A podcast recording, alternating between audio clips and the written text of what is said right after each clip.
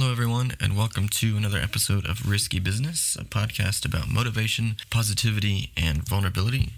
Today, while we're getting the podcast started, I figured we might as well talk about one of the huge premises of why the podcast was created. Um, here in the past few months, I've been going through uh, a good bit of deep uh, stuff, I'll say. And so, one of my mottos and mantras that I've sort of created, uh, I don't really remember how it was created or when or what I was doing. I just sort of came into this realization uh, of myself.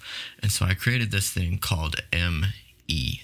Um, and so, I use it as a verbal check in just to say to myself, you know, ME is who I need to look out for. ME is who's in control. And as I've been thinking about it in the past few days and as I've been traveling, ME sort of stands for my existence.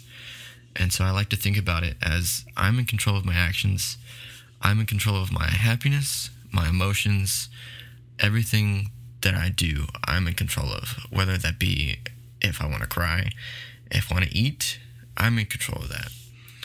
And so I also want to remind myself and you that it's not selfish to focus on what makes you happy and what makes you feel like you. No matter what that is, no matter who you're with, no matter what you're doing, it only matters about you. Yes, that might seem really selfish, but you can also make yourself a better person by making yourself better. Now, that probably sounds really redundant, but the only way to change is to be better. You know, staying in the same place, you can't go anywhere. Yes, that also sounds really redundant, but it's really true. If you want change, you first have to change. You know, if you want, I should say this, if you want change in your life, you first have to change. Whether that be big change or little change, you first have to make that conscious effort to change. And so if you want to jump on this bandwagon, you know, I really hope you do. Just simply say ME.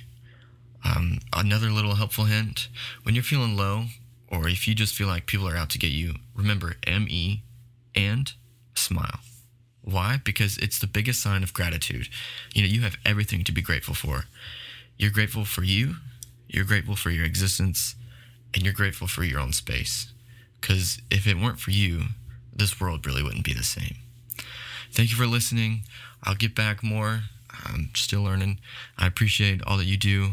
Remember, be kind, love each other. If you aren't already, follow us on Instagram at risky.biz, double Y, double Z. And as a reminder, you know, I try not to edit too much. The only thing I really edit are the silences because life, you can't really edit. Anyway, thanks for listening. Check us out on iTunes, Risky Business, and once again on Instagram.